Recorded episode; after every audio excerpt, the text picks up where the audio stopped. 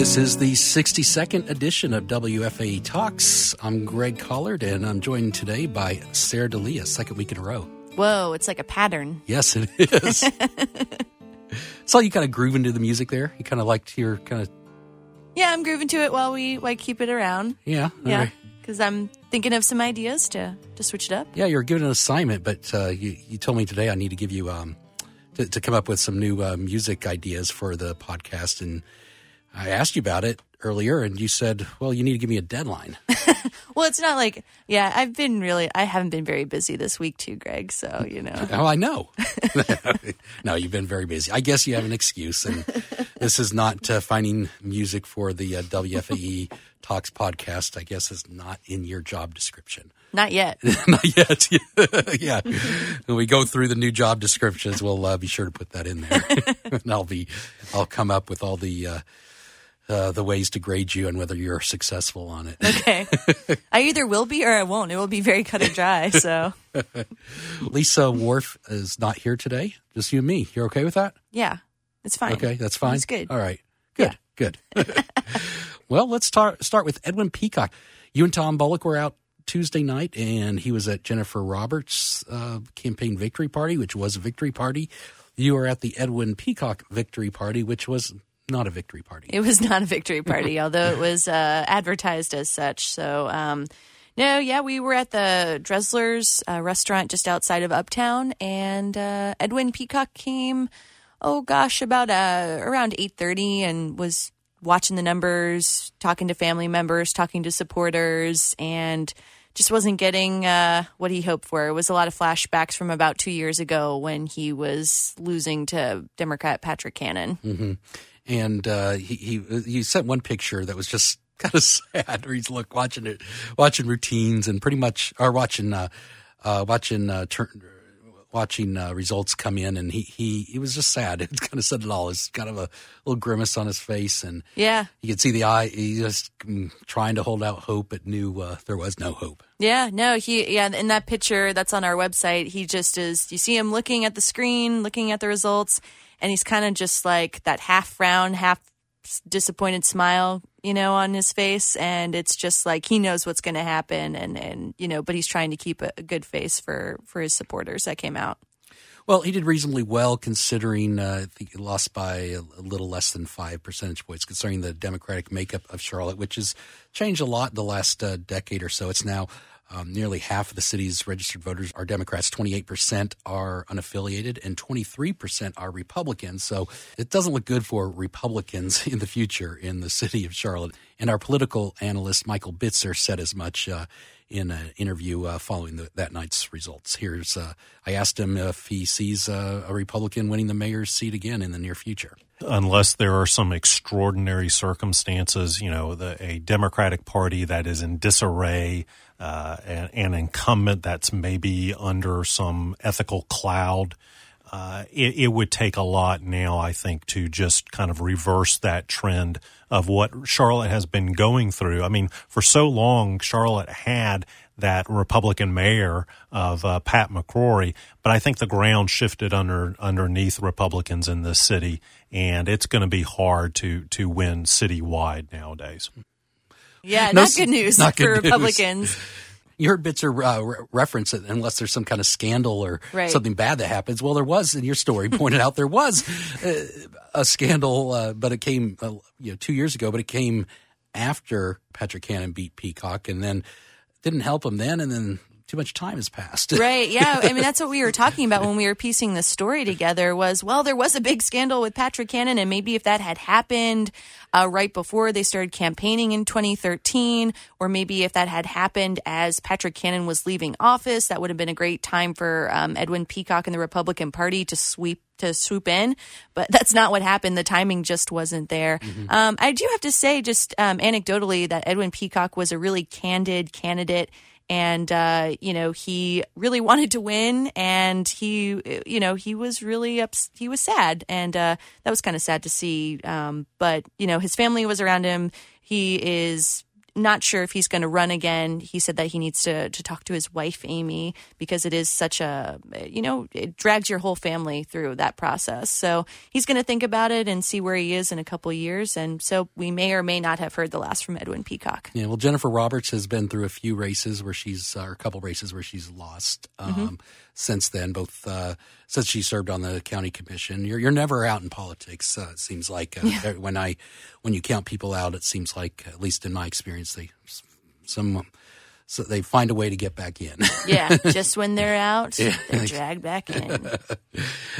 All right, other things you've been into. Uh, you, you had an interview with Ben Ben Folds, musician Ben Ben Folds. Yeah, he um, he came to Charlotte this week. Ben Folds, a native North Carolinian, he was born in Winston Salem, and uh, I spoke to him on the phone uh, last Friday, and we had that interview air uh, this week. And I mean, the cool thing about being the arts reporter and being somebody who's into music and art is that sometimes I get to interview people that I've been listening to a, a long time. So Ben Folds, I had when I heard he was coming to Charlotte, I was like, oh, I got to book this interview. And it was a challenge to book this interview. yes, it was. It was a lot of uh, coordinating his schedule because he's a pretty busy guy. But uh, I listened to whatever and amen as like, I guess I would have been like 12. Um, I mean, that was just like, I, it was one of those CDs that I listened to so much in the 90s that I like broke it. I don't know if wow. you ever had one of those CDs. I never have like, yeah. broken a CD. yeah, or like you scratched listening. it so much from listening. Yeah, that's so. I mean, I was like, yes, so excited about it. Did you and have a poster of him on your room? I didn't. I had okay. more Nirvana posters okay. in my room, but um, I was a big Ben Folds Five fan, and so and you know he has this um, new album that came out this year. It's called So There. It's it's a great album. And the whole premise of this album is that he's working with an orchestral ensemble. He wrote a three part piano concerto that's beautiful. Um, so I was all prepared to ask him about the concerto and asking him about writing music theory. And I asked him those questions and he just wasn't very interested in talking about that. he more wanted to talk about his career, his perspective of music, being in the music industry for over 25 years um, and just kind of what he's learned and how he's grown. And uh, he said some really candid things about, you know, in retrospect, he can look back at his music history and say, like, oh, my my career was almost done then, and hmm. people were saying I was done then. I had no idea. I was just making music because that's what I love to do. So, um, so it was cool because we kind of got to have the conversation that you know my 14 year old self would have really liked to have had. So that was yeah. it was really great. Bit of a potty mouth. Oh yeah, yeah. Was not expecting that at all. Um, I've interviewed Andrew WK, who has a reputation for being a huge partier. Ben Folds, I was not expecting to have to bleep an interview with Ben Folds, but um, yeah, there, yeah. There are other things we edited we didn't bleep just because we edited them out. Yeah, but, uh, yeah. but you know, yeah, I guess just felt very comfortable around me to uh, speak yes. as he would to anyone. Yes. so thank you, Ben Folds. uh, well, and speaking of orchestras, you've been on the, I guess, the orchestra beat with your arts reporting because you interviewed the trumpeter yesterday for for an upcoming yeah. st- uh, story about uh, the trumpeter for the Charlotte uh, for the Charlotte Symphony. Yeah, this guy, um, his name is John Parker, and he was at one point the youngest player in the Charlotte Symphony. He is now the second youngest player, I believe. Um, he, 23, the second youngest. Yeah, yeah. I think the guy that's um, youngest now is just uh, like his their birthdays are a month apart. So, hmm. um, but he was 21 when he auditioned to be a part of the Charlotte Symphony and became the principal trumpet player. So he is first chair. So he's the best in the section. How unusual is that to be the first chair at that age? Oh, it's pre- it's really unusual. Mm-hmm. There are people that make careers being parts of symphonies. Um, so you know, it's kind of a mixed age range, and I think that that was something that we talked about. You know, you, you were 21, and gosh, when I think about where I was at 21, I mean, I was not auditioning to be a part of a mm-hmm. symphony. He's accomplished a lot in a short amount of time. Um, so, you know, that's one of the things he said intimidated him the most was coming to be a part of a group that had a lot of older, more experienced people. And it's actually one of the reasons why he almost didn't even get to audition to be a part of the Charlotte Symphony because um, they looked at his resume and it was pretty small. Mm-hmm. And so, on a whim, they apparently called his um, his instructor, his teacher from high school, and they were like, you know, we got this guy's resume. We're not really sure. We're we're interviewing a lot of good people. Why should we interview this guy? And he gave him such a good, passionate review of you know how talented John Parker is.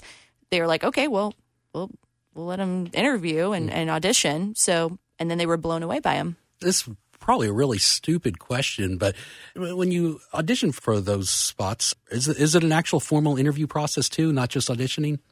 That's a good question. Um, I'm pretty sure. I don't know. Actually, Okay. I don't know. Yeah. Okay. All right. Well, uh, I'm sure if you were a complete jerk, that would not yeah, go in your, feather, yeah, your yeah. favor. You, want to make sure there's chemistry, and that story will be coming out probably next week. Yep. All right. Anything else uh, on the arts uh, agenda coming up we should be looking forward to? Mm, I don't know. We'll just uh, we'll see. I have a couple ideas, but I don't want to say them out loud in case Okay. they, uh, you know, you never know what's going to happen. I don't want you to either. Then Um, Greg, a magician never reveals her her secrets. that's right. well, uh, one thing we do, I will reveal though is, uh, and that's uh, coming up soon, is a new reporter, a new environmental reporter. Of course, we had a Ben Ben Bradford was a great reporter for us. He's now at Capital Public Radio in uh, California.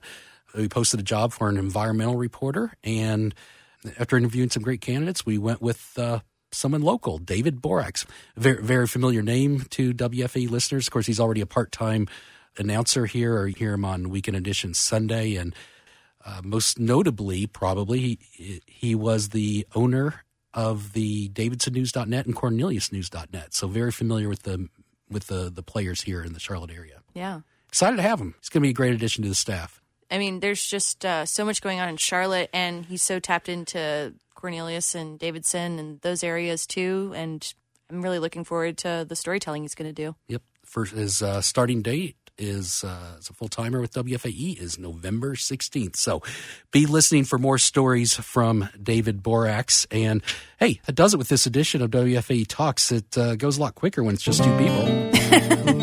Well, and time flies when you're having fun, Greg. All right. Well, next time you're here, ex- oh, that's a good way to put it. Next time you're here, though, I'm going to give you a deadline now. Okay, Next week. next week. Okay. I'm not saying it has to be chosen. Just give me some examples. Okay, I'll give you some stuff. All right. Yeah, all give right. me things to consider for Okay. the music selection.